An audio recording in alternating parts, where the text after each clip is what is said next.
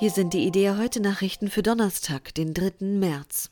55 Prozent der Deutschen sehen eine moralische Verpflichtung, vor der russischen Invasion fliehende Ukrainer in Deutschland aufzunehmen.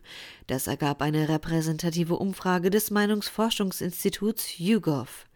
Jeder Dritte ist nicht dieser Ansicht. Das Institut fragte die Bürger auch hinsichtlich der Sanktionen gegen Russland.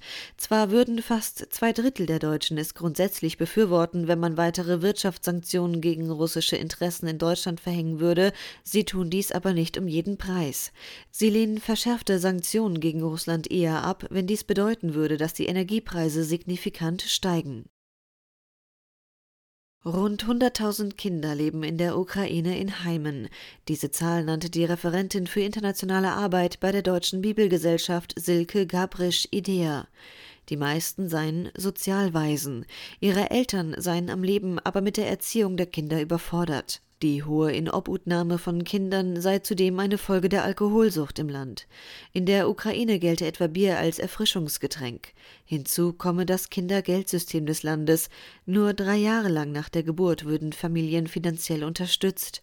Gabrisch, danach ist der Nachwuchs für manche nicht mehr weiter interessant.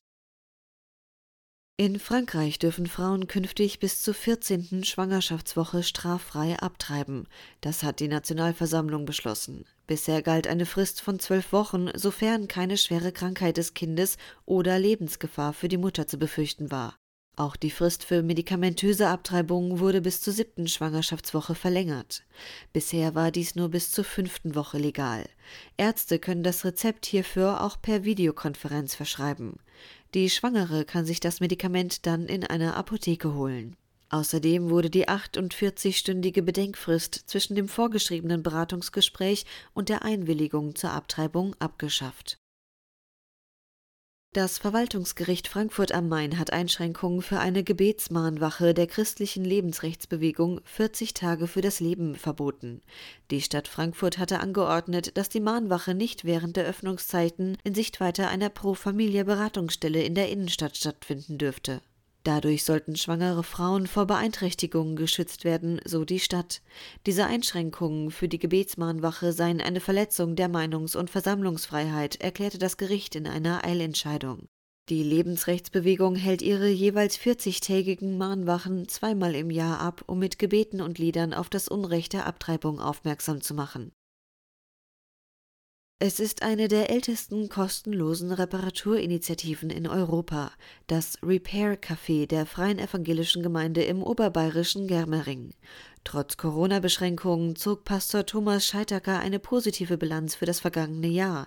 Das Repair Café ist eine monatliche Veranstaltung, bei dem Bürger defekte Computer, Fahrräder oder Haushaltsgegenstände in die Gemeinde bringen. Bei Kaffee und Kuchen warten sie, bis ehrenamtliche Reparateure die Geräte gegen eine Spende im besten Fall wieder instand gesetzt haben. Laut Scheitaker vernetzt das Angebot Generationen und bringt Menschen mit der Gemeinde und dem christlichen Glauben in Kontakt. Dieses Angebot ist spendenfinanziert. Mehr Nachrichten finden Sie jederzeit auf idea.de.